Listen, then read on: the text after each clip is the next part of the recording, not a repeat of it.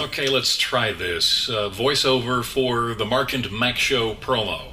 In a world where laughter was king.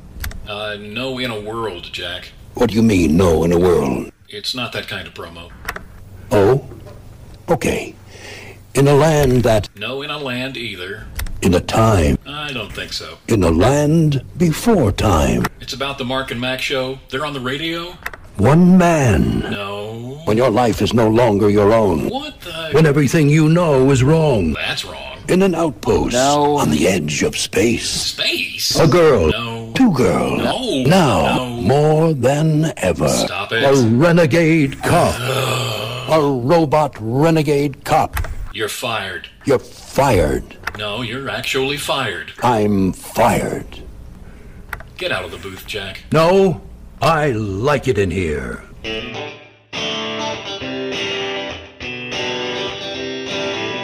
liferadio.fm. It is the Mark and Mack show. Coming up, what did Mark Congleton find in Jane Congleton's CD case in her car? It's an amazing treasure trove that will be on this week's Junker Money. I don't know what kind of show we're going to do, but yeah. anyway, we got that coming up because it's kind of cool. But um, first, Mark, when you sent me this video of a Georgia jailer having Yeah. his uniform cut off, Yeah. I thought this is something that we see in Alabama, you know, fairly regularly if you watch the news. It's hmm. usually not a headline, but every week you've got somebody involved with inmates breaking the law. Yeah. And I would just think, really, are we not vetting these people better? You know, but Oh, it's always been like yeah, this. It's not- not, like it's like that's how you get contraband in the prison usually. Right. You mean you not inmates, but prison guards. Yeah. Yeah, prison guards. I'm sorry, prison Right. guards. Yeah. Of course, the inmates broke the law. Well, that's why they're there. Yeah. You know. prison guards, you know, breaking the law to help inmates. There you go. So, That's it. Yeah. anyway, Yeah. A two week undercover operation resulted in the arrest and firing of a detention officer in Georgia. The Wayne County Sheriff's Office said the undercover operation was launched in response to complaints and information received about one detention officer. Um, the uh, officials there say Dayton Beasley has been stripped of his authority and status as a detention officer. He was arrested and charged with a with violation of oath of office, trading with inmates without consent of warden or superintendent, crossing the guard line with a controlled substance, and more. Hmm. Officials said other individuals who may have been involved will be investigated, and more arrests and charges will be forthcoming. Wayne County Sheriff uh, R.E. Chuck Mosley and Chucky. and Jesup uh, Police Chief Perry Morgan said corruption in their departments will not be tolerated. No, On. Sunday, the Wayne County Sheriff's Office posted a video of them cutting off Beasley's work shirt. The video garnered tens of thousands of views, and they later took it down uh, and issued an apology. Yeah, I, am not, were- sh- you know, I, I don't think they should have issued an apology. Actually, I No. think they should have said, "This is how it goes." Yep. You know, They were doing it to prove a point. They were mad, they were frustrated, and they wanted to humiliate him a little bit. Right. And I thought, you know what? Good for you. I was excited about it. And then again, because they backtrack, well, you don't need to kick a guy when he's down. Look, man, you know what? People that are actually watching the inmates, the guards, Yeah. they actually are at a higher level, even higher level than cops. You know, police do a lot of things to, to get the, the bad guys. Right. So now that the bad guys are caught and they're in prison, you don't want somebody else breaking the law for the bad guys. Yep. But this is how you get prison contraband in prison. Usually, it doesn't come in the way you would, you know, like in uh, the movies where you see a wife or whatever smuggling stuff in. Right, They yeah. get caught all the time. Yeah, and every now and then you see that news story about somebody flying a drone over and Yeah. dropping drugs in and stuff like that. That Yep. just that just hardly ever happens. But this, Yeah, you know, in the in the movie in the the book uh, that became Wise Guys, okay, um, where Henry there was a book that was done before the movie. Obviously, the movie was based on the book. It's called Wise Guy. But uh, anyway, when Henry Hill is sent to, he, he was in a federal prison in Pennsylvania.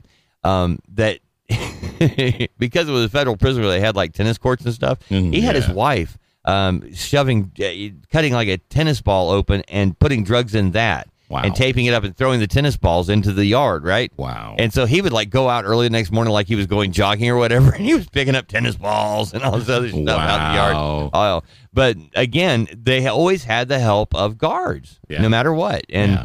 you know, we, again, we see this in Alabama a lot, and uh, I'm I I'm glad they're cutting it down, I, I just have to wonder. Uh, for every one we see, you know, how many more are getting away with it? because they don't rat on one another usually. Yeah, yeah. That's and even the good guards who you know know the guys are doing it don't rat them out because you know there's the little fraternity of coverage, I guess. But yeah. You know, this, interesting. the whole video thing reminded me of something. It reminded What's me that? of a, a 1960s TV series Uh-huh. called Branded. Do you remember this? no, Chuck Connors wow, in Branded. He No. was a um, he was an army officer Mhm. who uh, who was kicked out of the uh, of the army, and the whole thing was they ripped his patches, they ripped all of his stripes and everything off, and they took his dress sword and broke it across. You know, the commander broke it across his knee. They opened the gates of the stockade and ushered him out. And he's Ah. and basically it was about his life after being kicked out of the army. wow, okay. Yeah. I just know Chuck Connors because he was a baseball player. You, Mister Mister Sixties TV. yeah, but if you it had been remember. if it had been an incidental two Yes. second character on the Brady Bunch, Yes. he would have told me his life history. But Well, it has to be a show that was on in syndication. Ah, yeah, you that you- that you cared about, yes. if it was on before 1969, I didn't see it. I was a kid. I was too small. All After right. 69, it either had to be in prime time or syndication. Those are the only shows I'm going to see. fine. liferadio.fm. It is the Mark and Max show and the Friday edition of the program where, golly gee whiz beef, survival of the fittest, huh? I think so. Yeah. Man, I'm still stuck on branded. Now I'm going to be looking for this thing. really? Yeah, I just I'm not familiar with the show, and it, it, just messes it was, with me. It was on from sixty five to sixty six. It had a very Oh, short run. Yeah. Wow. Seriously. Yeah. Like okay. Yeah. Okay. See, I have no. It, again, no. Chuck Connors was in the Rifleman. Right. That was a hit show. That was a huge show. Yeah, A huge okay. show. But I remember watching it thinking, and I think it was the whole process of the way they kicked him out that this it grabbed Yeah. my, it grabbed my attention. And as a as a little kid, I'm going, whoa, you yeah, know? they're really yeah. Yeah. And so that's why I get it with the thing in uh, Georgia with the uh, you know prison guard. You know, Right, yeah. We're going to show you. We're stripping you down. And I I don't think that's a bad thing. Meanwhile, when I don't know where you're headed with this story, Mark. I'm just going to say it. I, Okay. I just don't know. I see the headline of "Doe," which is a Simpsons thing. right. Well, there are two apparent Simpson fans facing narcotics charges after a traffic stop this past Saturday afternoon in Florida yielded an assortment of drugs from inside their vehicle. According to an arrest report, police say that Milton Gardner, he's 36, was behind the wheel of a Chevy Equinox that was pulled over on an Orlando street by sheriff's deputies who reported that the vehicle smelled of marijuana. Seated next to Gardner was Destiny Jackson, who's 22. After the occupants exited the car at the direction of the police, a search for the uh, of the auto turned up three baggies of pot. Uh, where Milton and Destiny were seated, a baggie of cocaine residue, and a plastic pipe. Gardner and Jackson were each arrested for possession of cocaine, pot, and drug paraphernalia. Jackson was also charged with possessing fentanyl and eutylone. Is that right? Eutylone? I have no idea what that is. It's a designer stimulant. Um, when the pair was busted, they were both wearing identical shirts featuring Simpsons family members Homer, Marge, Bart, Lisa, and Maggie. Little the little faces all literally covering every inch of it. Just little faces everywhere. Gardner and Jackson were collared about a mile from the Universal Studios Florida, which features Simpsons themed rides and recreations and Springfield landmarks like Moe's Tavern, Kwik-E-Mart, and even Krusty Burger. oh my goodness. Okay. so now you know why Wow. there was a dough.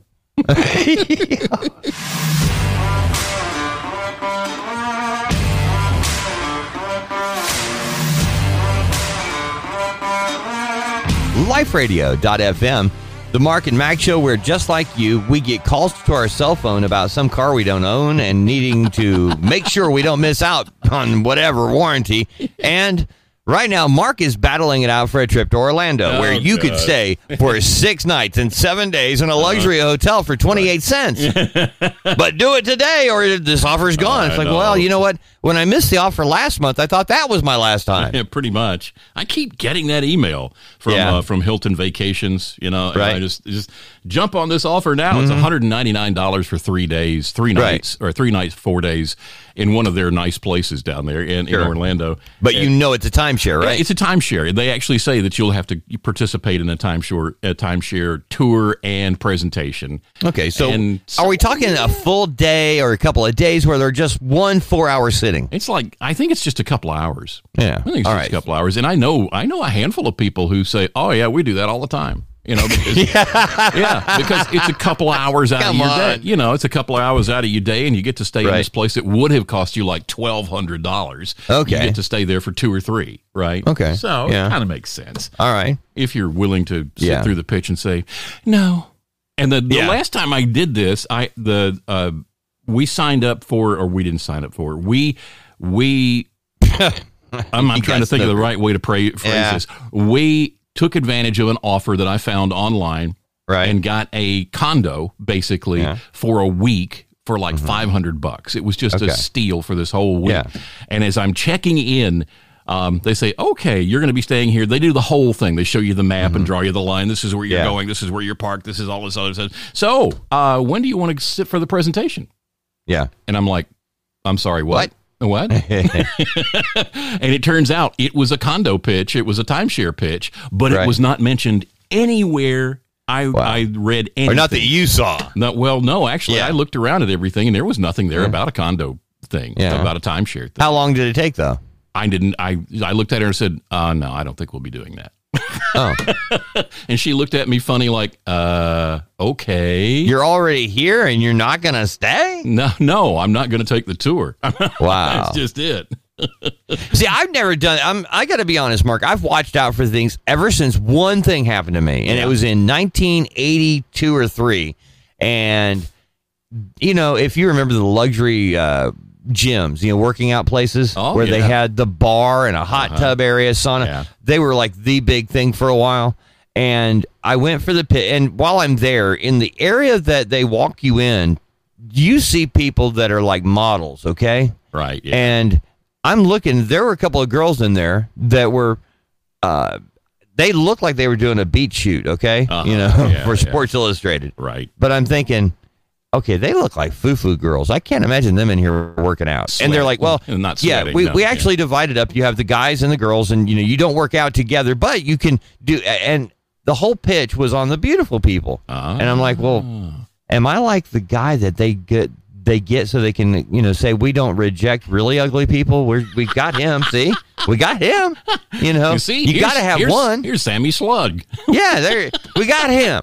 But I go through the whole pitch, and it's like you know, it was really nice, and I I, I, I thought I had this free, you know, because it was it was thirty days for free. Try it out, and I thought, well, I'll do that for thirty. Because my whole thing was, I wonder if I would use it, you know, Right. And so they catch you at the end of brother. I'm thinking, well, I just want to do my thirty day trial, and then I'll let you know.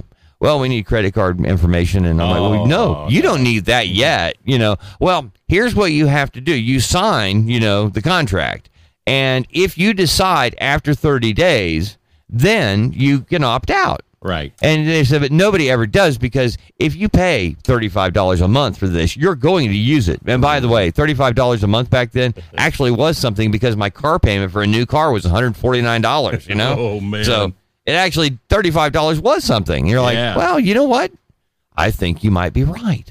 and I'm not kidding. As I'm getting ready to sign it, I thought, you know what? I, I don't think so. And I hmm. didn't, but my friend did, okay? My buddy I was Oh. with, he signed up. And the thing is, because he was, he kind of thought he was one of the attractive people. And I kept thinking, I stand out. Well, anyway, he signs up and he invites me to go with him once, Yeah, okay? yeah. Like a month later. And I'm like, hey, are you, you know, and I'm thinking, well, you know what? If he's been using this, I might sign up this time. And he goes, this is the first time I've been back since that day. And I'm like, you know, we're walking around in there and I'm like, okay, you see how the people are getting pitched? They're over here and they're being walked into a different area, mm-hmm. an area where you never ever go again. And I'm like, Interesting. so that's that's where the models are, you know. that's where the hot people are. That's now I'm back here in the workout area, and I don't remember seeing fat, ugly, bald people. you know, we're in the, we're on the tour. Oh, we're in And the I'm talking- schlub zone. and- wow. But that, dude, that was the girls' bathroom. You know, that was the girl area. And I'm like, well, my gosh, if the girls look like that, where are the dudes, man?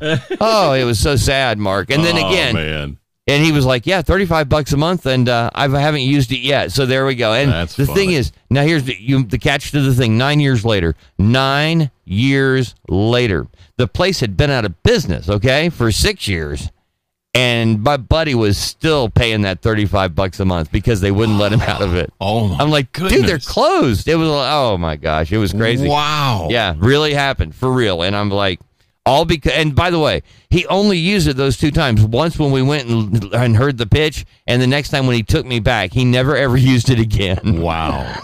Did this guy also sign up for the Columbia Record Club? Oh my gosh.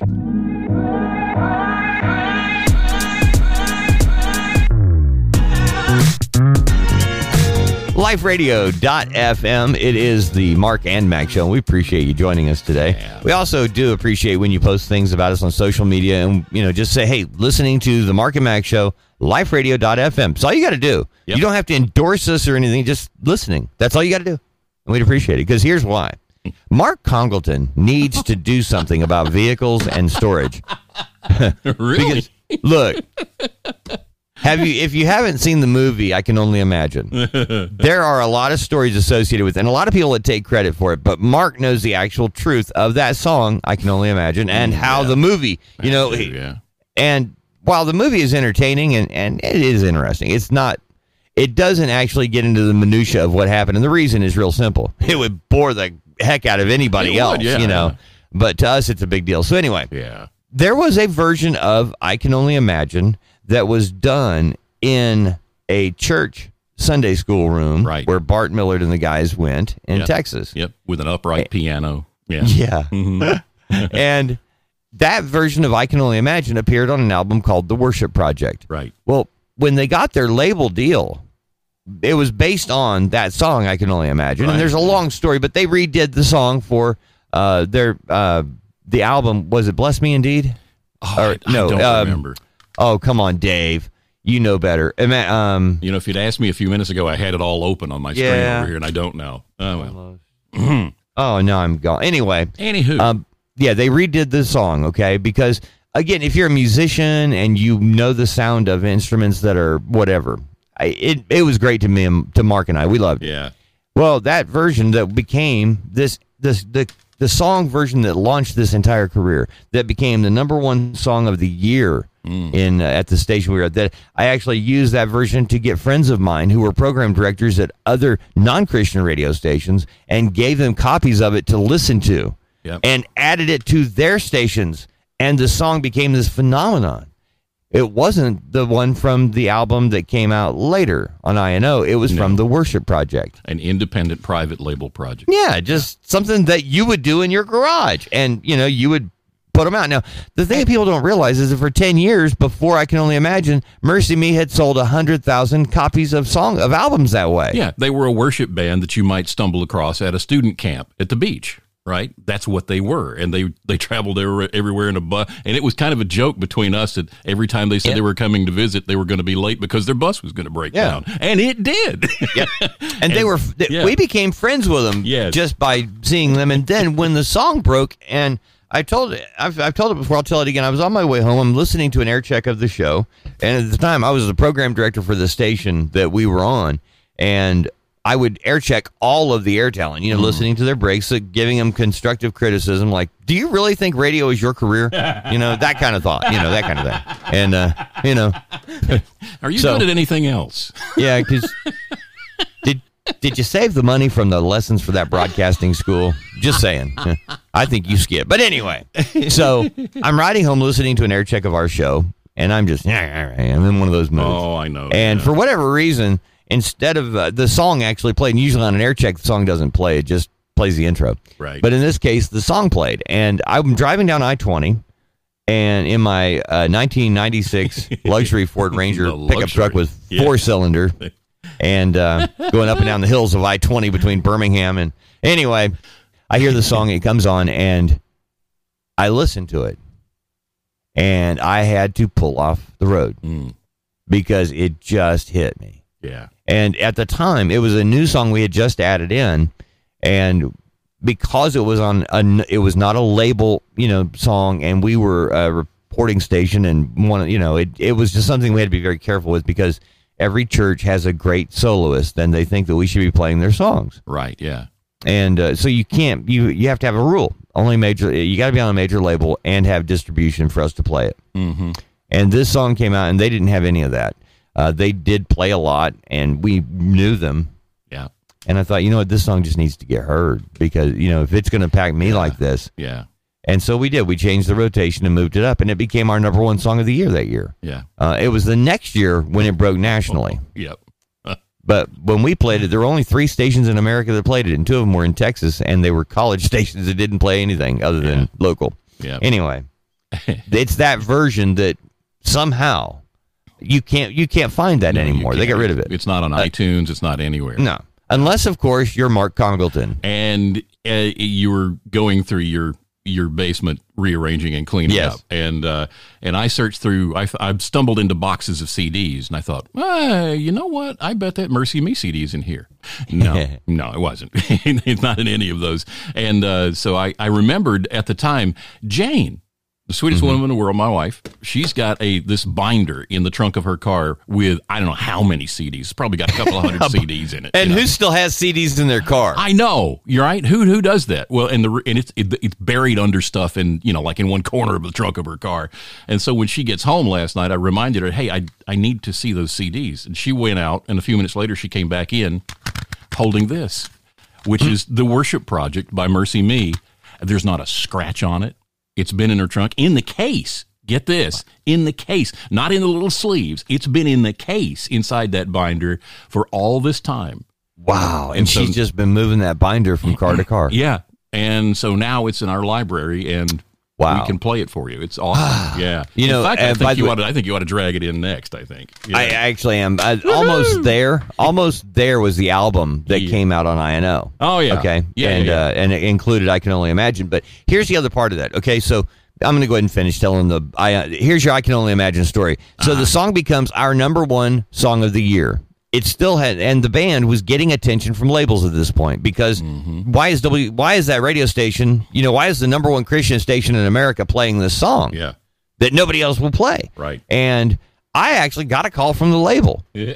and we talked and they ended up meeting with the guys and they signed them to a deal and they recorded an album well at this point it was in october of 2000 uh, we were actually doing a meet and greet in birmingham alabama with some advertisers and again mercy me their song was huge for us but not nationwide Right. they had played like to 16 people at a christian bookstore in atlanta the day Yeah. before Yeah. um, and we had them in Birmingham, and we ended up having it. we were at Lifeway um, over there uh, off Lakeshore. Lakeshore, yeah. And fire marshals were standing outside, going, "Nobody else can Yeah. come in." No, It was it was so Pandalirium. packed. and I recorded it. We actually set it up and recorded them singing in Lifeway. And for a long time, I was the only one that had an official live version of "I Can Only Imagine." How about that? And I will tell you, it's 15 minutes long of praise and worship Yeah. because not the song, but the whole set. Right. Um, so when INO, the record label, puts out Almost There, they didn't release I Can Only Imagine as the lead single. Right. They actually went with a song called Bless Me Indeed. Mm-hmm. Fine song, but it's it in in radio parlance, now we're in 2001, okay? Yeah. The song was our number one song for the year in 2000. Here it is 2001. Now INO gets them, they record it, and they release Bless Me Indeed. And I asked the guy, why are you doing that? Mm-hmm. And he said, well, I said, when are you going to release I Can Only Imagine? And he said, well, Amy Grant is going to record it. And by the way, when they were in our in that October of 2000, when Bart and I were talking, he said, "Yeah, Amy Grant wants to record it," and he said we're debating whether to let her do it or not. I'm like, my thing was, hey, dude, do you think more people will hear the song if she does it? Because I'm gonna be honest, by 2000, yeah. she was not. yeah. You want to catch that? Yeah, hold on, I'm sorry. Hey, You know, it's funny that the two of us have been doing this for a long time, and everybody who knows us knows Okay. exactly what we're doing when we're doing it. okay, And still, our phones ring while we're doing the all right, show. I'll, I'll meet you. Okay. All right, I'll meet you. That's awesome. oh, you know, you know, I, I know you didn't hear me, but what I just said was Yeah, I heard you. every- okay, everybody heard who knows this knows exactly what we're doing when we're doing it, and they still call us. yep.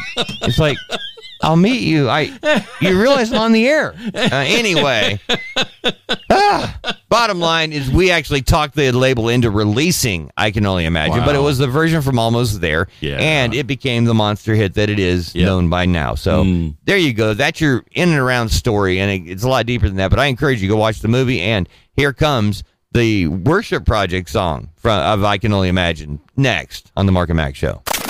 The Mark and Mack Show.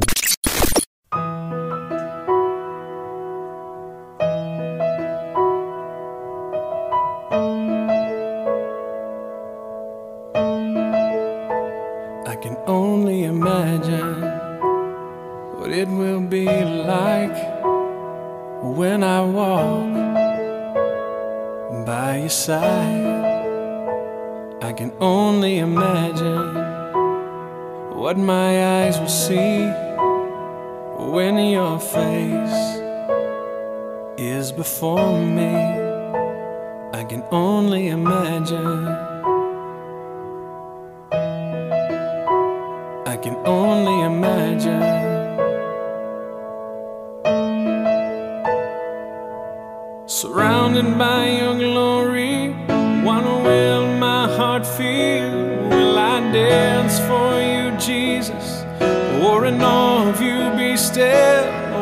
stand in your presence?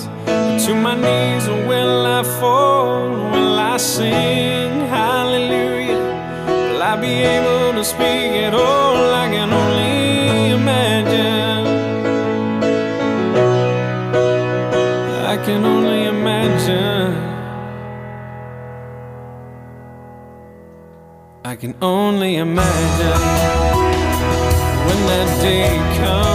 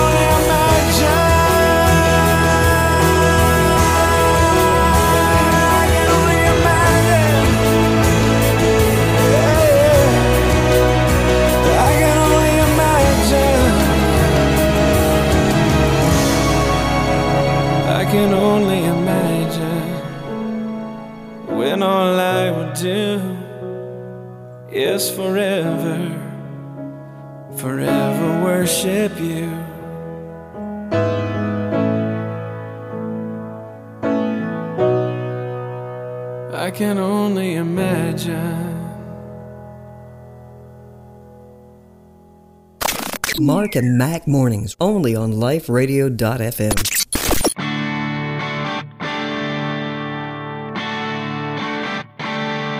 liferadio.fm. It is the Mark and Mack show where every day's a party, every meal's a feast, just like Mardi Gras without the beads. Wait a minute. That one gets said so often, I now have to. That oh, one. Oh, okay. well, there you go. You know, thank you for that. You're welcome.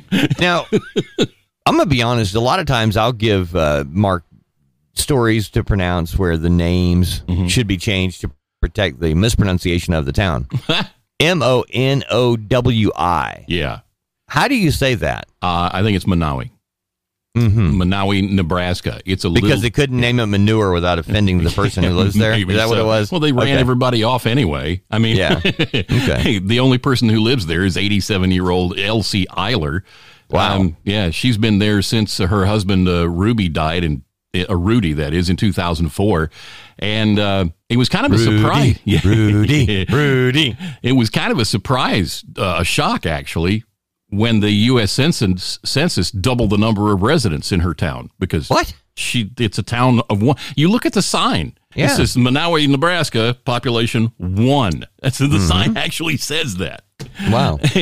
now, much to her surprise, America's smallest town with just one resident who is the mayor, the town board, the clerk, the treasurer, the librarian, and the bartender now had two people living in it, according to Oh, the no. recently released 2020 census report. Wow. Yeah. She said, uh, she said, well, then someone's been hiding from me and there's nowhere to live but my house. if you find out who he is, let me know. According, Wow. to, according to a census spokeswoman, the extra person was created by an algorithm for data protection reasons. And I could go into that, but Yeah. honestly, you'd be really bored by the time I got through with it. They just have this al- algorithm that produced that projects populations over Right. Mm-hmm. larger areas, and this little area is so tiny it made an error and put two So, people there. Right? You got to wonder how many times do they do this in other areas where they're trying to change voting districts? You Yeah, know? yeah, you wouldn't be. There you go. Yeah, there you go. Well, she's got a son and daughter. They've both moved away from town when they graduated. Uh, there uh, was also a- Moved away from town. Come Yeah. on, moved away from home. well, town, home, same thing. There Oh, was also goodness. a bachelor living in town for a while too. But when his house burned down, eh, he just moved. Um, See, she got tired of that, so boom. she pays now. Ms. Eiler pays the town's taxes each year to keep the water mains turned on and the lamp posts lit, and she also applies uh, to herself for her liquor license. wow. She says, When I apply to the state for my liquor and tobacco licenses each year, they send them to the secretary of the village, which is me. So I get them as the secretary, sign them as the clerk, and then give them to myself as the bar owner. Wow. I, yeah, Back yeah. in the 30s, Monowi was home to 150 people. Um, that's back Wow. when the Elkhorn Railroad was in operation. Man. The uh, closest town is uh, almost seven miles away from her. But they used to have 150 people that live there. Yeah. I mean, when you have a town of one person, okay, how Yeah. How big's the town? I mean, it's I don't I don't know exactly how big it is. I saw some some guys who do travel videos there Right. a while back, and it's a small town, and they, they Well, there's no yeah. place for them to stay except for their RV, right? And So they stayed in their RV. And uh, then they sat around. They sat around in the in the. It's not exactly a bar. It's a bar plus, you know, it's it's a Living room? It's a cafe. Kitchen? No, it's not her house. there is a building there where she does this. You know, does her work. Okay. But Really? uh, but they're there, and she's she's preparing lunch for people. People come in. There are business businesses outside the town, and they come to her place to get lunch. okay. So she fixes stuff, and some guy shows up and helps her. And then after the lunch rush, he leaves, and she closes the place down about nine o'clock at night and goes home. It's- Wow. she's the only person that lives in the town. Well, good for her.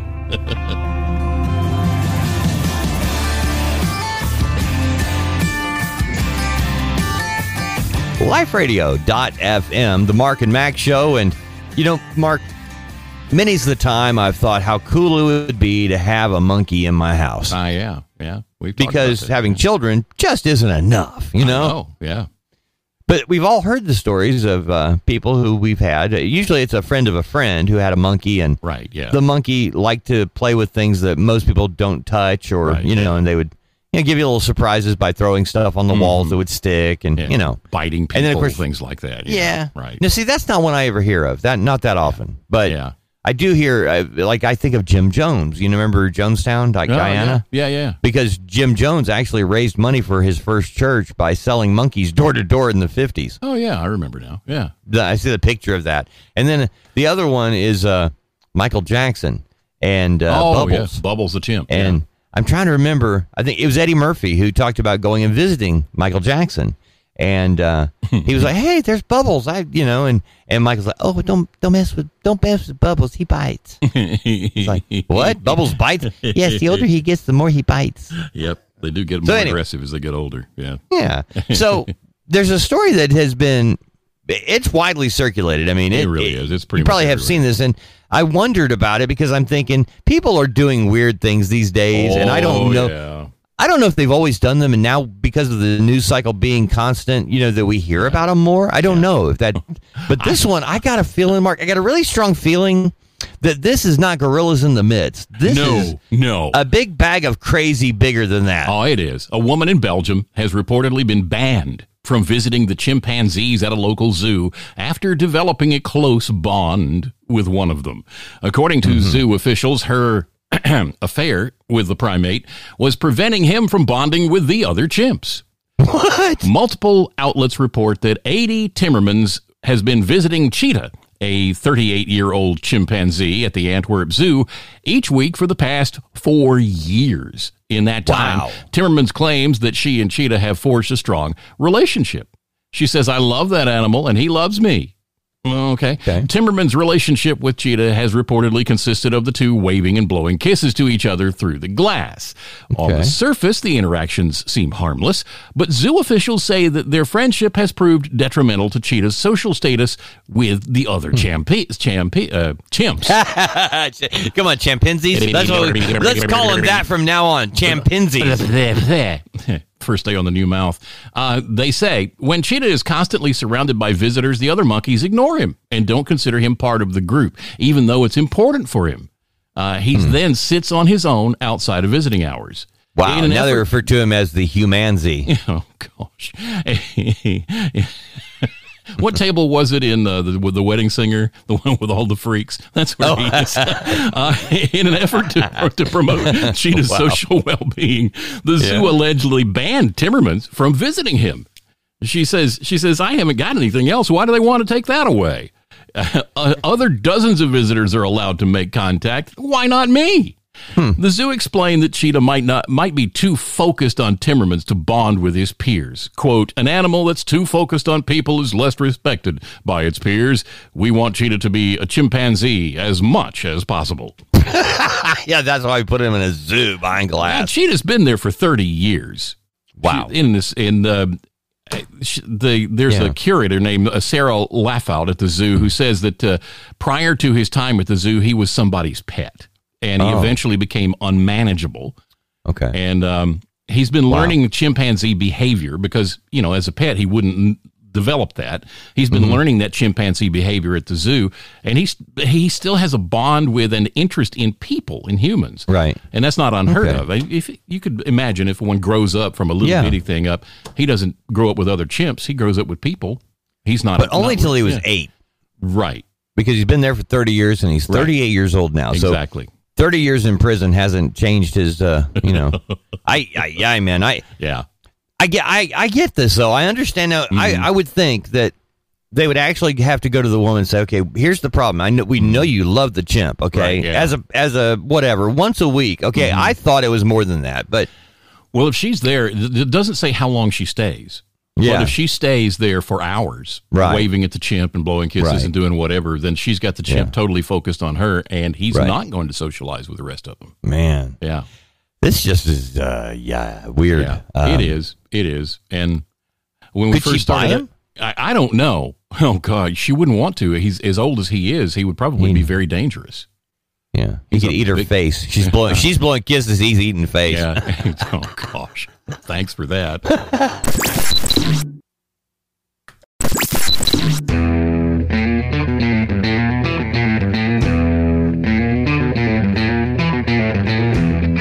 liferadio.fm. It's the Mark and Mack show. And Mark, I, I hate to do this to you, but I want to roll oh, back for just a minute. Oh no. Well, all right, we were talking about the chimp, right? Oh, yeah, yeah. And okay, there's the the chimp in the zoo in uh, uh where is it in Belgium? Okay. Antwerp. Well, it, it made me think about there was um a chimp and Not just he was chimp. no, his name was Oliver, and you probably remember. him. You're probably going. I kind of vaguely remember him uh, because it's one of these things that actually, when I found out the story of Oliver, it was years ago, and um, it was actually I had a phone. The uh, one of the first my first smartphones would actually get online, you know, and you could watch YouTube videos. And I remember waiting at school for the kids and needing, and so I was scrolling around and I, you know, found this video and I watched it while I was waiting on them. Anyway, there was this chimpanzee named Oliver who um, was born, and um, it was like he was performing chimp, you know, in a circus kind of thing, or Yeah. you know, sideshow Bob kind of stuff. Uh. But anyway, the thing that made him special is he walked on his legs. He did not Oh, walk yeah. on all fours. He stood up He walked upright. Yeah. and and a very very different thing for most of them. You can teach them, but it hurts them, you know, to do it. It hurts their Right. their body. Uh, but not with Oliver. He actually did it on his own, and even as he got older, he did it. It did not hurt him. But here's the part that got me. Okay, you've got uh, a long life that I'm not even going to dig into. His life story is interesting, and I encourage you to look it up because there's a sad part of it where he was a you know an attraction. He was treated uh, very nicely by a family that raised him and you know took him out on tour or whatever. But he was he got a lot of attention, and then at some point in time.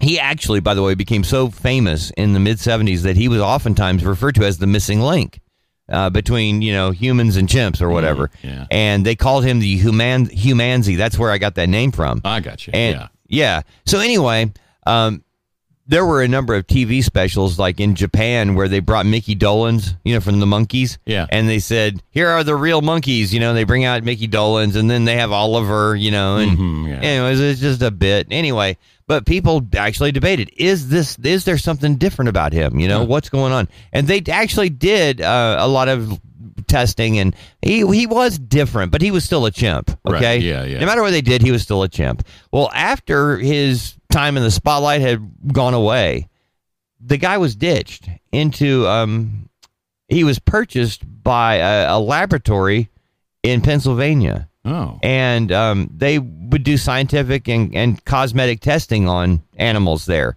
And he was one of those guys where he was kept in this really small cage. This was a big animal. And anyway, after his years of the spotlight performing, being treated like a king, all of a sudden he's in a cage with no interaction. I mean, it all I could think of is how horrible this must have been for him, you know? Yeah. And you know me, I, I am not uh, bleeding heart, but you know what?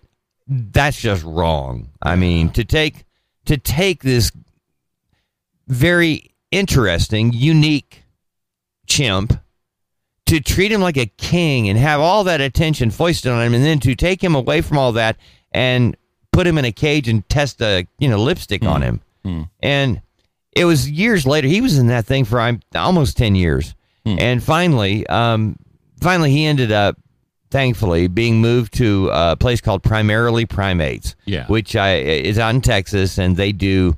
Uh, they have a lot of these chimp circus animals and things like that, uh, circus primates, and they give them an area out there to, I don't know, retire, you know, R and R, whatever it is, Right. and that's where he passed away. But uh, anyway, I even now when I think about Oliver and I, I, all I can think of is, you know, we have pets that we love on, and you know, we talk about our dogs or cats or whatever, and I think about what I don't know what they're going through. Um, you know, I have no idea. I'm not a dog whisperer or anything else. Yeah. But you've got this chimp who goes around the world and people are paying. How do you actually take that and put him in a little cage? You know, Yeah. what kind of person does that? But anyway, you can look it all up. It's uh, if you just do a Google on Oliver the Humanzee or whatever, you can read about his life. And Yeah. um, I will tell you, primarily primates is an interesting place. A lot of those uh, types of uh, places are are good. Uh, some of them not so good. And if you want to donate money to something like that, make sure you double check who you're giving your money to. But I still think they must have been a godsend for him. You know Yeah. because but and now here's the part that gets me mark and i know you're gonna you're gonna want to take a glove off and smack me in the face but i gotta wonder okay Hold on. he, let me back up. yeah he no he he walked like a human okay Yeah. And I have to think, and I mean, I know I'm probably wrong, but I wonder if he had feelings like us, you know? Mm, I don't know. Did he have memories of his past of being on stage and then in the cage? You know, I'm just curious. I don't know. Yeah. I don't know there's a way to find out, I but either. interesting. I, I- anyway. I, pulled him up on Wikipedia. I was looking. Oh, yeah. yeah. It's interesting the things he's been through. And Yeah. I'm looking at the picture of him standing upright, wearing the shorts Yep. and everything. He looks he looks very human. he does. In fact, Yeah. I I think this guy did my taxes once. Ah, put him up.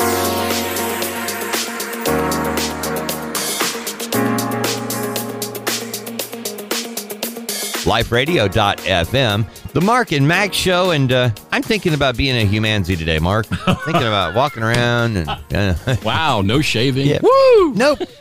Pretty much. Hey, um, there's a New Hampshire restaurant telling spoiled customers they'll be asked to leave. Now, I'm thinking New Hampshire, right? Yeah. That we're dealing with, uh, isn't it? I, I want to be This is not the conservative South. No. Yeah, this is a liberal North. This is the liberal Yeah. north. It really Okay. is. And as COVID 19 uh, continues, restaurants across New Hampshire are experiencing problems with unruly customers, a lot like the airlines are. And uh, some businesses are starting to take action. Newick's Lobster House in Dover has been the talk of social media after posting a sign at the front of the restaurant that says that customers who feel the need to rant and rave like a spoiled child will be asked to leave. Owner Steve Newick says, Unfortunately, the first day I put up the sign, I had people, I had to ask people to leave that night. wow. Like many restaurants, Newick's is short staffed. Add high clam and uh, lobster prices to the mix, customers aren't happy. He says, We've designed our menu around having less staff. There are certain items we can't offer. Again, that makes people unhappy, but we have to do what we have to do.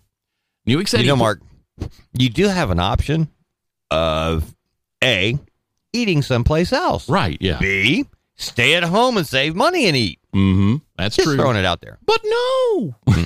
he said he uh, he put the sign up to stand up for his employees and other smaller restaurants that are facing similar problems.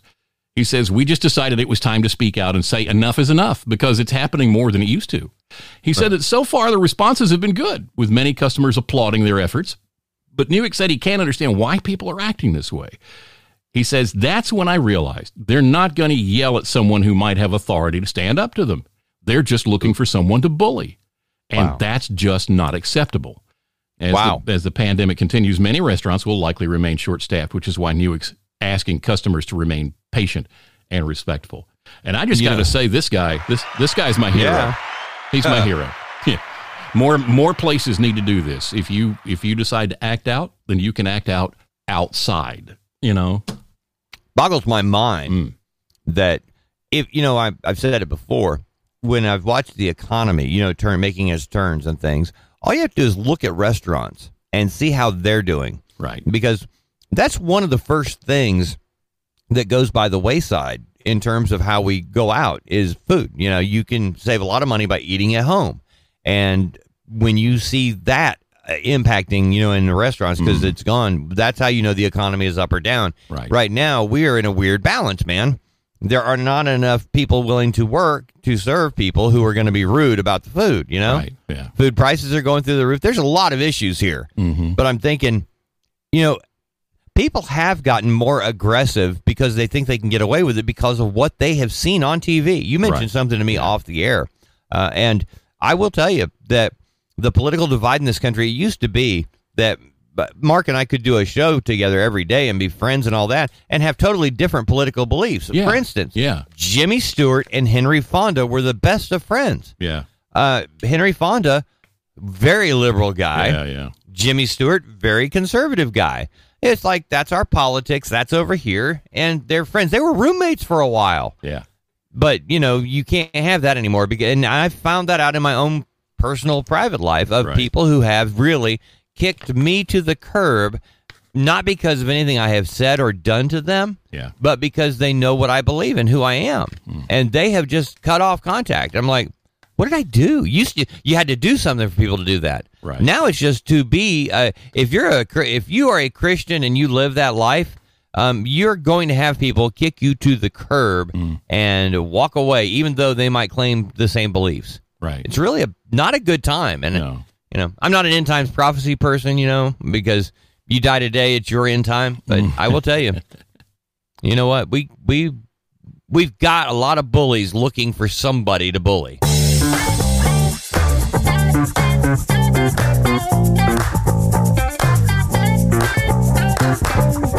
LifeRadio.fm, the Mark and Mack show, where a Virginia woman donates a lot of hair to charity, which I mm-hmm. got to say right off the bat, Mark, years ago, years ago, did I say years ago? Yes, you did twice. I wanted to grow out my hair. Okay, I thought this is the great excuse. I, you know, you just have that for that time where it's you, you want to grow out your hair just for GP, and I thought I'll find a reason. I'm going to donate my hair, you know, Ah, so yeah, that yeah. so I'll grow it so somebody else can have hair that doesn't. And I'm not kidding. I, I was finding I wanted to have all my details squared away Hmm. so that when I did it, you know. It wouldn't be a throwaway. It would be, hey, it's totally defensible. Right. I just thought it'd be cool. Okay. Yeah, they wouldn't take my hair. Really? Nope, it was gray. Wouldn't take gray hair. Oh Yep. no, that stinks. Just I- throwing I- it out I there. grew mine out one time. It's- Yeah? Back when I was, it wasn't. It was kind of in between on-air jobs. I was doing. I was producing international foreign language programs for a shortwave thing, and and I'm sitting in a room by myself all day, every day, Right. listening to people talking Chinese and stuff like that. You know, and um, and I let my hair get longer. And uh, one day, some guy comes through, and you know how you walk through a facility, you're glancing in the windows of the Yeah. rooms as you go by. And uh, the guy who was my my old friend Glenn, who was my boss at the time, said, he said, "Yeah, so and so came by to visit today. He asked me who the the woman was in, in the production room." Wow. wow. You know, Mark, I actually think based on the political climate today, you could sue him for that. I Probably could. could. Yeah. well, this 30 year old Virginia woman got her first haircut since the age of 13, and in doing so, she set a Guinness World Record. Thank you. Yay. Zahab Kamal Khan, who played professional squash in her native Pakistan, said her dad suggested when she was 13 that she should stop cutting her hair and attempt to set a world record. Khan recently communicated with Guinness about starting a new record category most hair donated to a charity by an individual. Well, she learned she earned that record last Thursday when her first haircut in 17 years resulted in six feet three inches of hair Wow. donated to a charity that creates wigs for children with hair loss. Wow. She said, I'm kind of nervous and excited to see my short hair, but I'm going to miss my hair. Oh, wow. Six feet, three inches of hair, and she Yeah. still got some left. How about that? Six feet. Mm-hmm. How do you clean that? I mean that, Mark, for real. I mean, you walk through a car wash. pretty much you'd have, like, Yeah. wait a minute. Get Cousin Itt on the phone. I want to find out if he donated his money, his hair.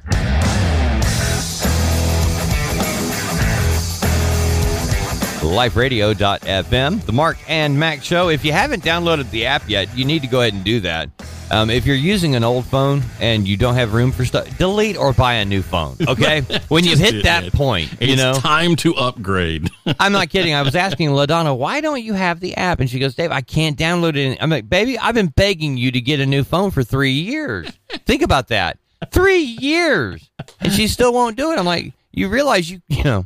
Anyway, you grab her phone, you're flipping through. How many versions of Candy Crush do you need? yeah, really. No, she's deleted him. It's just crazy. But meanwhile, um, one of the things that she does is, uh, and there are videos on YouTube that Oh, are, yeah. you know, that are the kind of videos where they're like relaxing, weird stuff, you know, Hmm. and those are kind of neat. Um, I watch people do commentaries on some of these things, and they're some are funny, some are just irritating, Right. but. There are YouTubers who make a lot of money, Mhm, and uh, yeah. there are some that do crazy stunts. I mean, there's there there is something for everybody. It's like a box of chocolates. Yeah. You never know what you're gonna get. Yeah, I know. I've been watching this guy lately who he just explores old mines, gold mines, silver mines, things like that. He goes in and crawls around them and and shoots video.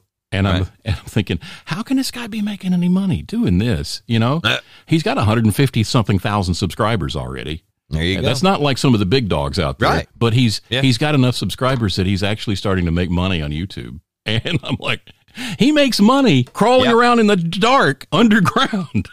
Mark, I crawl around in the dark of the cave so you don't have to. No. Now, now there's a YouTuber who actually jumped his Ram Yeah. TRX over a creek. He did. He did back in January of this year. A YouTuber who calls himself Street Speed 717. he trashed his Ram 1500 TRX truck while he was attempting to jump over a creek in rural Pennsylvania. The damages to the shiny new truck weren't his only consequences. Shortly after the video went viral, he was charged with 18 criminal counts, including disturbance of waterways and watersheds, misuse of property and waters, and littering and polluting waters. Hmm. Wow. Let me just say right here he lives in Pennsylvania. Mm-hmm. He should have known if he was going to stick a toe in a creek.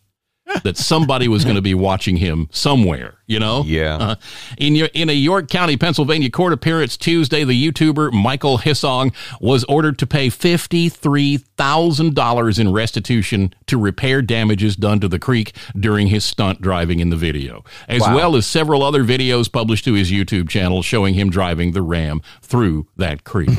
he says, "I had no idea it was illegal to drive through a creek."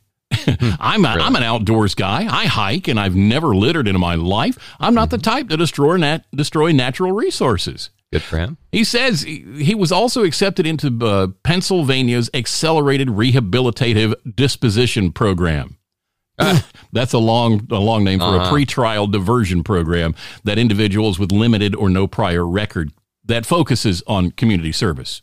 Okay. So that's that gets him into a program basically to Right. help with part of that stuff to wipe his record clean.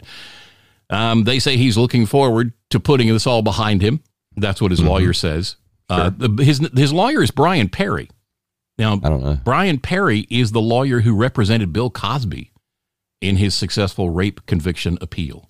Oh, wow. Yeah, that's interesting. So, so this YouTuber has some serious coinage to do that. Yeah, or or his uh, or his case was there was something about his case that we don't have here that made this lawyer say, "Oh, Wow. Well, Mark, all I can think of is when I was a kid, we used our bicycles. And I say bicycles. If I said bike, you'd think motorbike. No. Right, We're yeah. talking pedal power. Ah, Fred yeah. Flintstone mobile, okay? yep, And we would try to jump stuff. mm-hmm. And I remember looking at something and saying, I think we can do this. You know, I think we, that's actually how I ended up with a broken arm that all these years later, you can still look at my wrist and it looks like you got two wrists there, Dave. What's going on? You know? Yeah. So just saying, yep." if we had had YouTube when I was a kid, Mhm. my oh my, we were nuts. Just think what Napoleon Dynamite could have done with YouTube. you ever take that bike over any sweet jumps?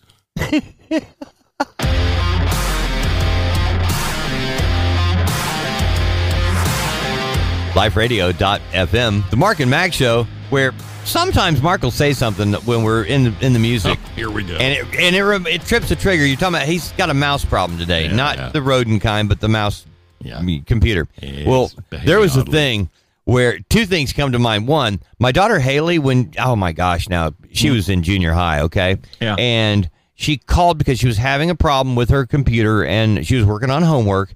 And one of the things said, you know, scroll your uh, your mouse across this page, you know, to reveal whatever it was they needed to get to.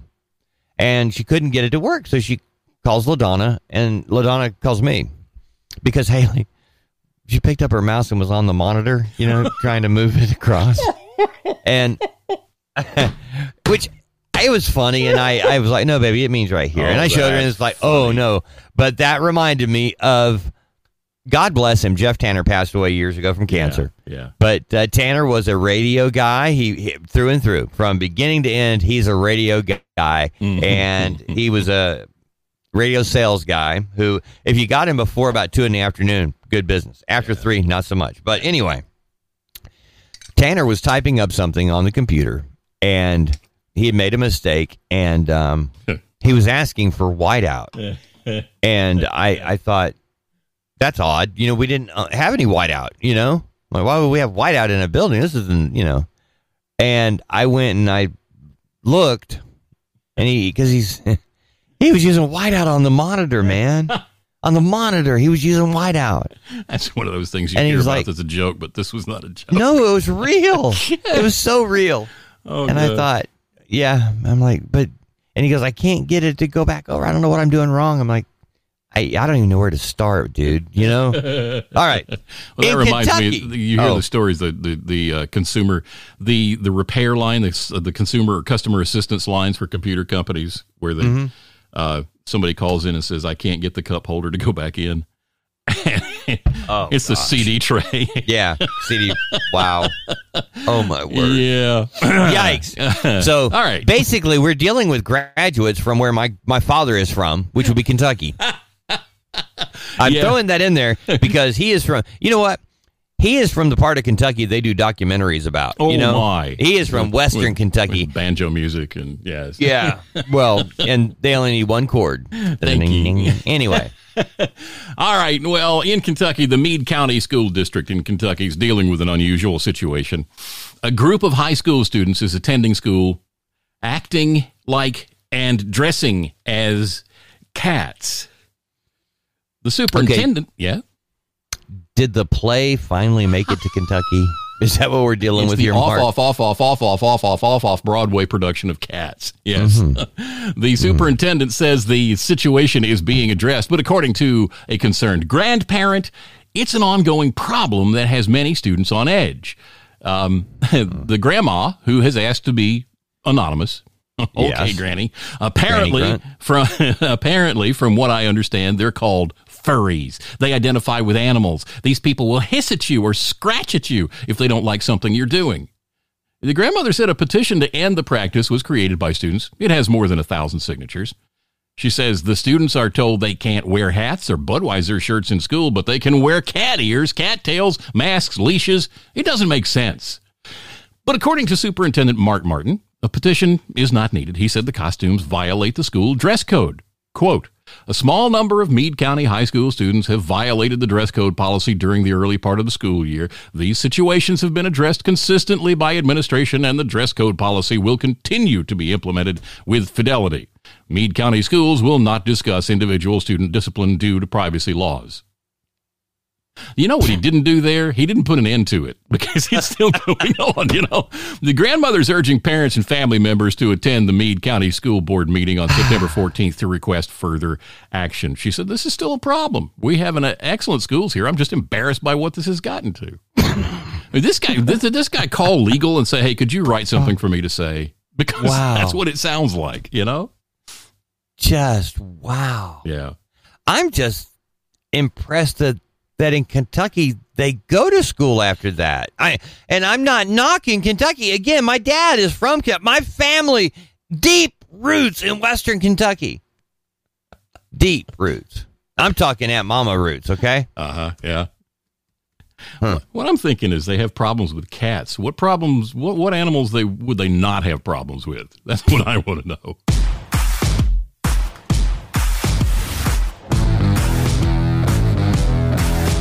liferadio.fm. The Mark and Mack show where when when you sent this to me yesterday, Mark, I'm I must confess, um, I really was shocked Yeah. uh, that Sirhan Sirhan is in the news. Okay. Yeah.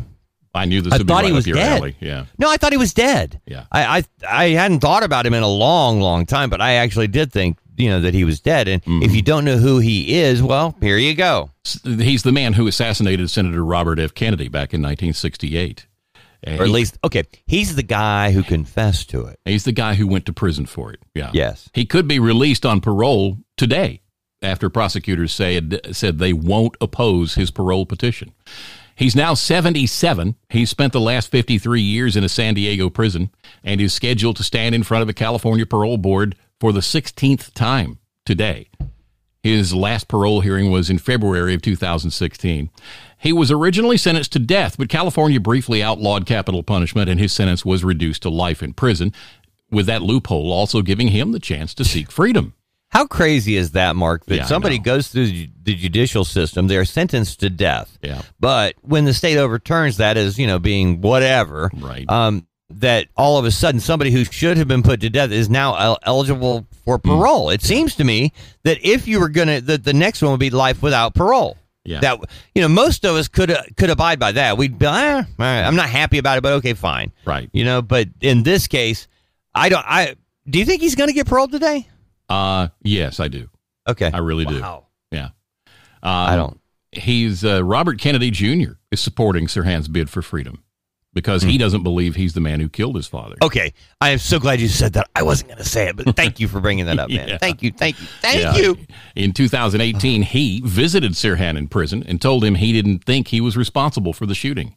Yep. Sirhan confessed to the killing immediately after it happened in Los Angeles in 1968, but he has maintained for years he has no memory of doing it. Robert Yep. Kennedy Jr. said in 2018 that he believes someone else killed his father and that Sirhan was set up to take the blame for it. He wants the case to be reopened. Good. LA County District Attorney George Gascon uh, hasn't indicated whether or not he will reopen the case, and it's unclear if Sirhan plans to file an appeal. Prosecutors have opposed his parole efforts 15 times, but LA County's new DA, George Gascon, is choosing to remain impartial at this time. Yeah. Well, I since Robert Kennedy Jr. said this, I, I'll follow you up. I'm going to give you two things. One. All right. Um, there were more bullet holes. Okay, in that kitchen of the Ambassador Hotel Mm-hmm. than match than fit the gun. There were too many bullets. That's for one. Two. Do you know who who jumped on uh, RFK? I mean, know- uh, who jumped know- on Sirhan Sirhan? I do remember this, but the name is not coming to mind. Rosey Grier. That's right. Yeah. football player for the Los Angeles Rams at the time. Yeah. But here's the other part of this that, that has always bothered me, okay? When um when they investigated Sirhan Sirhan and they went into his apartment, his little hovel, because he's always said he doesn't remember anything, okay? Mm-hmm. Um, they found thousands and thousands of pages, legal, you know, yeah, you had the pad, legal pad. Yeah. And on it, over and over again, Sirhan Sirhan had written the same thing, the same line over and over and over again. Pay to the order of. Oh yeah. Pay to the order of thousands upon thousands upon thousands of pages of this. Hmm. And after the assassination, he never wrote it once. Huh. Up to the assassination, that's all he was writing over and over. It was, you know, this is where your whole Manchurian candidate stuff really feeds into. But Yeah. I do hope they reopen it. I don't think Sirhan Sirhan did it. But again, being right is not a bulletproof vest. And figuring out something all these years later, just like JFK, Hmm. it's going to be difficult because there's always going to be those who say, but he confessed. He went to prison. Right. There's your guy. Yeah. So, Yeah, anyway. Exactly the same thing that we've seen in recent years in political things where this, oh, yeah, Yes. well, he confessed to doing this. Right. Well, yeah, he confessed. That was his only option. Otherwise, his son was going to go to prison or this or that. There you go. Yeah. it's Same yeah, thing. it's crazy. Yeah. Just totally big bag of, of crazy. But I, I didn't think that uh, I did not think Sirhan Sirhan would ever see the you know a free day outside prison, just like the Manson people. But you know, hey Yeah. man, you never know, and I guess Yeah. we'll know later today. Yeah.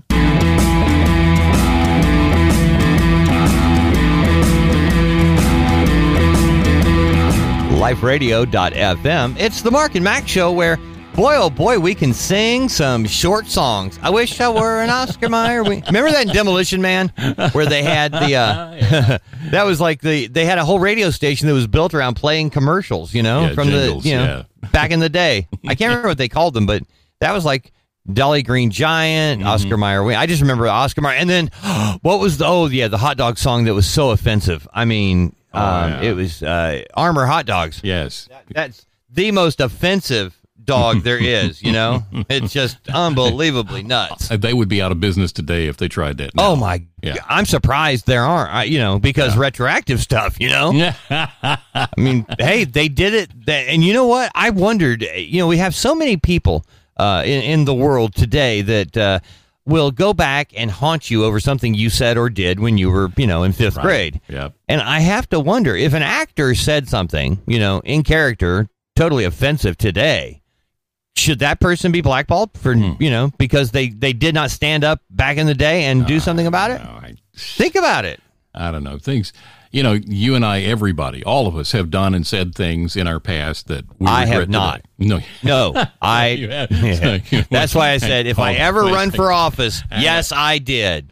I'll be over here if you need me. Nah, that's why I said if I ever run for office, I did it. Yes, I did. I did it. I. It doesn't matter what you say. I did it. You know.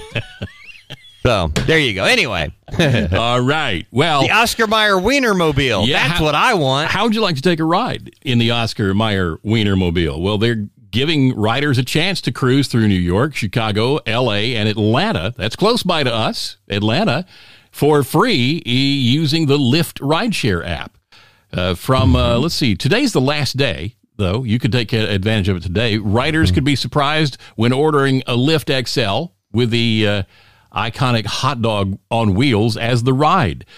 While you're inside, the ride will have music for you, lights, free wiener, uh, free Wienermobile and Lyft gear, and you'll also get your very own Wienermobile themed face coverings. Woo! Um, yeah. Wow. Uh, Ethan Eiler, he's the director of brand products at Lyft, says uh, we're excited to hit the road with Oscar Mayer and surprise our riders with a once in a lifetime opportunity so, to celebrate summer from inside the world famous Wienermobile. You know, Mark, yes, Dave. good old Ethan Eiler. Yeah. I have to wonder what his next gig is going to be. You know, because I got a feeling this one, you know, if this was his big idea, I know what we'll do. Is his next one going to be? Here's what we'll do. We're going to go get a white panel van with no windows, and we're going to give out free candy to children. That's what we're going to So do. So, are you saying you don't think uh, Mr. Eiler's going to put this on his resume? I, I, I, I, I. You know, that's all I can think of is there. You know, I. Would you, Mark? I mean, would you call and get a Lyft ride in the Wienermobile? Just, I mean, really? Would that be your thing? Would you Mm. do that? And is it really the Wienermobile, or is it going to be somebody that shows up in a, you know, a Ford Explorer and saying, "Yeah, it's With kind of decals long." on the side. Yeah. Yeah, Right, yeah. the Wienermobile. Here you go. Hop on in. Okay. Think about it this way. It smells like old hot dog. Think about it this way: You're in Atlanta. Uh, Yeah. Let's let's just say you and the fam. You're taking uh, you're taking Braylon to uh, oh I don't know the Sure, the aquarium or something like that, right? You think oh there's there's an obs- there's an opportunity here. Uh huh. And so we can go for a ride in the Re- Wienermobile just for the boy. Would you? There do you it? go. Yeah. In that Yeah. situation, you you still wouldn't do it. Yeah, I, I, I, yeah, probably I would, you know, because Yeah. all I'm thinking is when they say inside the ride you're going to have music, I'm thinking, okay, I wish I were an Oscar Mayer Wiener. That's the only song How many playing. different versions of that are there? Right. It's, It's like just- it's like Christmas time for DJs. How many different versions of Jingle Bells are there? Pardon me while I clean my gun.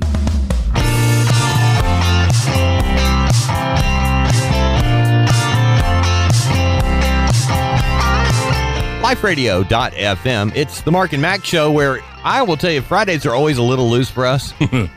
the you know loose screw, whatever you want to call it, Right. just it's a little nutty. A us. Connecticut woman is sentenced to jail, Mark, and I have to wonder why would because we know women in Connecticut never get sentenced to jail. So Oh yeah. what did Well, she do that caused her to be sentenced to jail? She ignored the signs. Signs Ah. everywhere. Signs. You know. she- Here's your sign. That's right.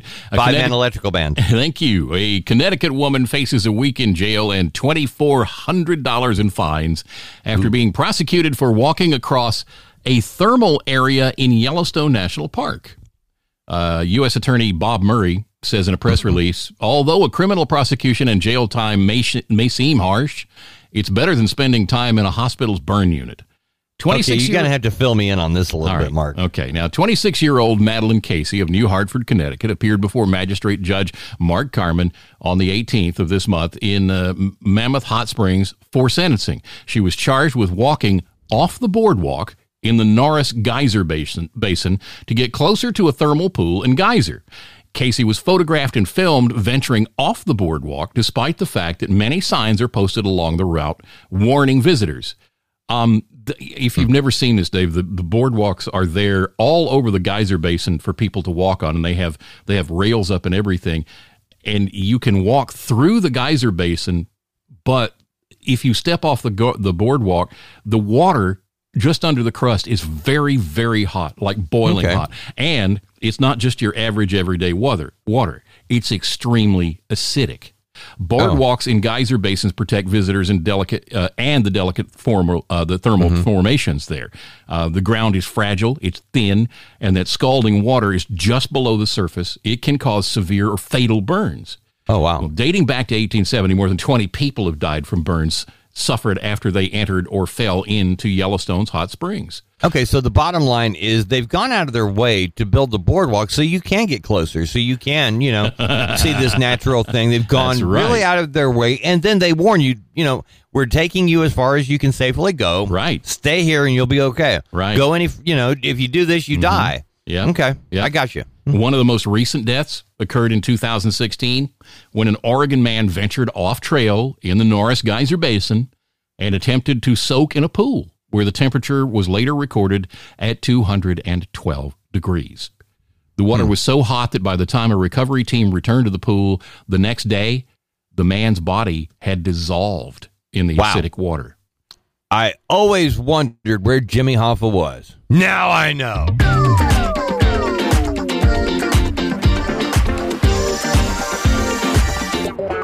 LifeRadio.fm, the Mark and Mack show, where apparently pumpkin spiced out. I don't get it, but I, I know it's a fall thing. It is, yeah. But you have you noticed, Mark, that now the fall stuff like pumpkin spice, whatever, mm-hmm. is taking on a life of its own. Where now we're starting to celebrate these things earlier and earlier. It's like back in the day. I remember in second grade, Miss Sampica's class, and 17 days before Christmas, Rudolph the Red-Nosed Reindeer was on television. Yep. And I remember my parents just being so beside themselves hmm. that they were running this thing so early, you know? 17 days. Yeah. I mean, think about that. Yeah. It's like, I mean, we, you- yeah. it's, yeah, I, mean, know it's you, crazy. You check I, the listings; it may be on tonight. You know? I know. but this whole pumpkin spice, it's like, Yeah, I know. I know. I trust me. I know. Like Starbucks has already started spell, uh, selling their pumpkin spice uh, flavored drinks. yeah. already. Well, the reason, the reason they do that is to cover up the horrible taste of the coffee is beans. that what it is? But what is you know what the other thing about Starbucks is that uh, if you order certain things, you actually have to you know you think you automatically are adding to coffee, right? That's not the case. A lot of the stuff you actually have to tell them you want coffee in it. I didn't know if you knew that, but very true. Yeah. Yeah. Uh, the, what say- started this was I got a I got an email from this place that I've bought a couple of things from, and they have a sense of humor. And the the uh, the the title of the email is pumpkin spice stuff that shouldn't exist. Like there's pumpkin spice almonds, pumpkin spiced uh, Kit Kats, pumpkin spiced Philadelphia cream cheese, pumpkin spiced Twinkies. There's pumpkin spice uh, chicken sausage. Hello, pumpkin spice flavored greenies dental treats for dogs. pumpkin spice spam. And the one that got me was the pumpkin spice motor oil, which I Yeah, that that was the one. love it. Oh my gosh. Many of the time I've said, why can't they make motor oil something we'd like to eat? You know, it's been something I've thought about. Really? Kind of use it like gravy. Yeah, use it like gravy, and uh, there you go. Yeah, you keep a couple extra quarts in the car just in case. But hey, Ooh. we don't need the oil in the car. But I'm hungry, you know. So, Mark, a Georgia man, there was a man. How do you not an ordinary man? How do but you a- move from that? well, there to was a? Georgia man who saw something and he thought that might be pumpkin spice. might have to check it out. No, no. 23 year old Keyshawn Griffin stole a mortuary van in Conyers, Georgia. Think about that. Yeah. Think about that. He stole a mortuary van. Now, a mortuary van is only stolen when your choices are very limited, Right. Or you have a very specific purpose. Well, he stole it to escape pursuing police. He, was Oh, looking- there you he go. needed a ride on foot. It wasn't working. Okay. well, this particular mortuary van was not empty. Oh man. A body on a gurney rolled out of the open back hatch of the van and into the parking lot where it came to rest. Personnel on the site were able to safely secure the gurney and the body. Well, the body wasn't moving him on his own. you know? yeah. I mean, Stan how tough was Henderson. Stan Henderson. He's the owner of the van and Stan Henderson and Sons Mortuary in Stockbridge. Said it's ridiculous. The dead can't even rest. Why'd you leave the body in the van, dude? How long was it in there? I mean, Hey, trust me, it doesn't have to be long. All you have to do is open the pa- open the back and go knock on the door. Say, "Hey, I'm here," and boom, Yeah. he's gone. You know. I'm gonna ask you something. Did they have the windows cracked when the body was in there uh, by himself? I don't want to know.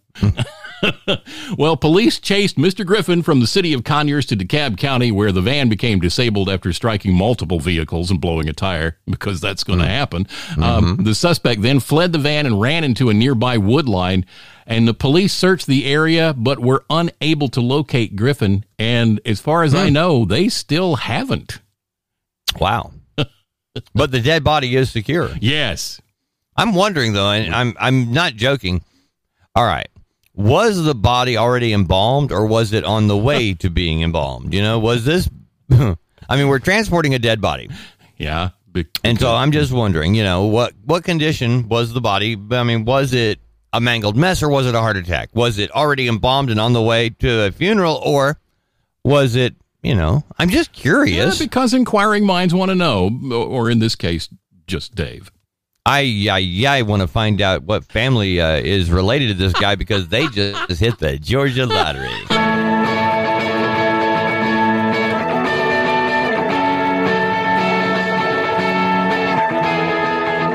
LifeRadio.fm. It's the Mark and Mack Show, the Friday edition where dun dun dun dun dun dun dun. Yep. See, you could have used that for the Simpsons story earlier today. I, I could have. Yes, I could have. but they weren't really stupid criminals, were they? They just mm. were criminals. there you go. Well, guards usually don't have to watch for people breaking into jail. Into jail. So maybe it's only a little surprising they didn't notice the man climbing over two fences, then scrambling up to a second floor door. An alarm went off in the Hold on Maples. minute. Hold on. yes. Okay. I really did think from the start that this was going to be easily explained, okay? That uh-huh. he made a mistake. But this was No. okay. He is climbing over uh-huh. two fences. Yes. And then he's running zigzag motions throughout the uh, field there, you know, to Yes. go up to the second floor door of a jail. That's okay. right. Yeah. All right, just making sure I got it Uh-huh. right. An alarm went off in the Maple Street Correctional Center in Redwood City, California, and a correctional officer went to check it out. The source of the ruckus was Moises Dona Robles, 35 years of age, who was more than a little confused and under the influence of meth and alcohol. Well, He was sitting in a lobby inside the facility. The officer who saw him did a double take. Robles was wearing street clothes in an area reserved for inmates. Robles told police he was fleeing a man with a gun. He admitted being under the influence and also had other people's credit cards with him. Well, you know what? He just decided he. This is the kid in class that's trying to be the teacher's pet. That's all he Is that is. what He's trying is? to. He's trying to be the police, the judge, and the lawyer's pet. That's all he's trying to do. So he's breaking into jail with the. Dr- yeah, Mark. Listen, you can check yourself into a mental institution, but I don't think you can check yourself into jail. Tell your friends the Mark and Mack show is back and better than ever. Sell crazy someplace else. We're all stocked up here.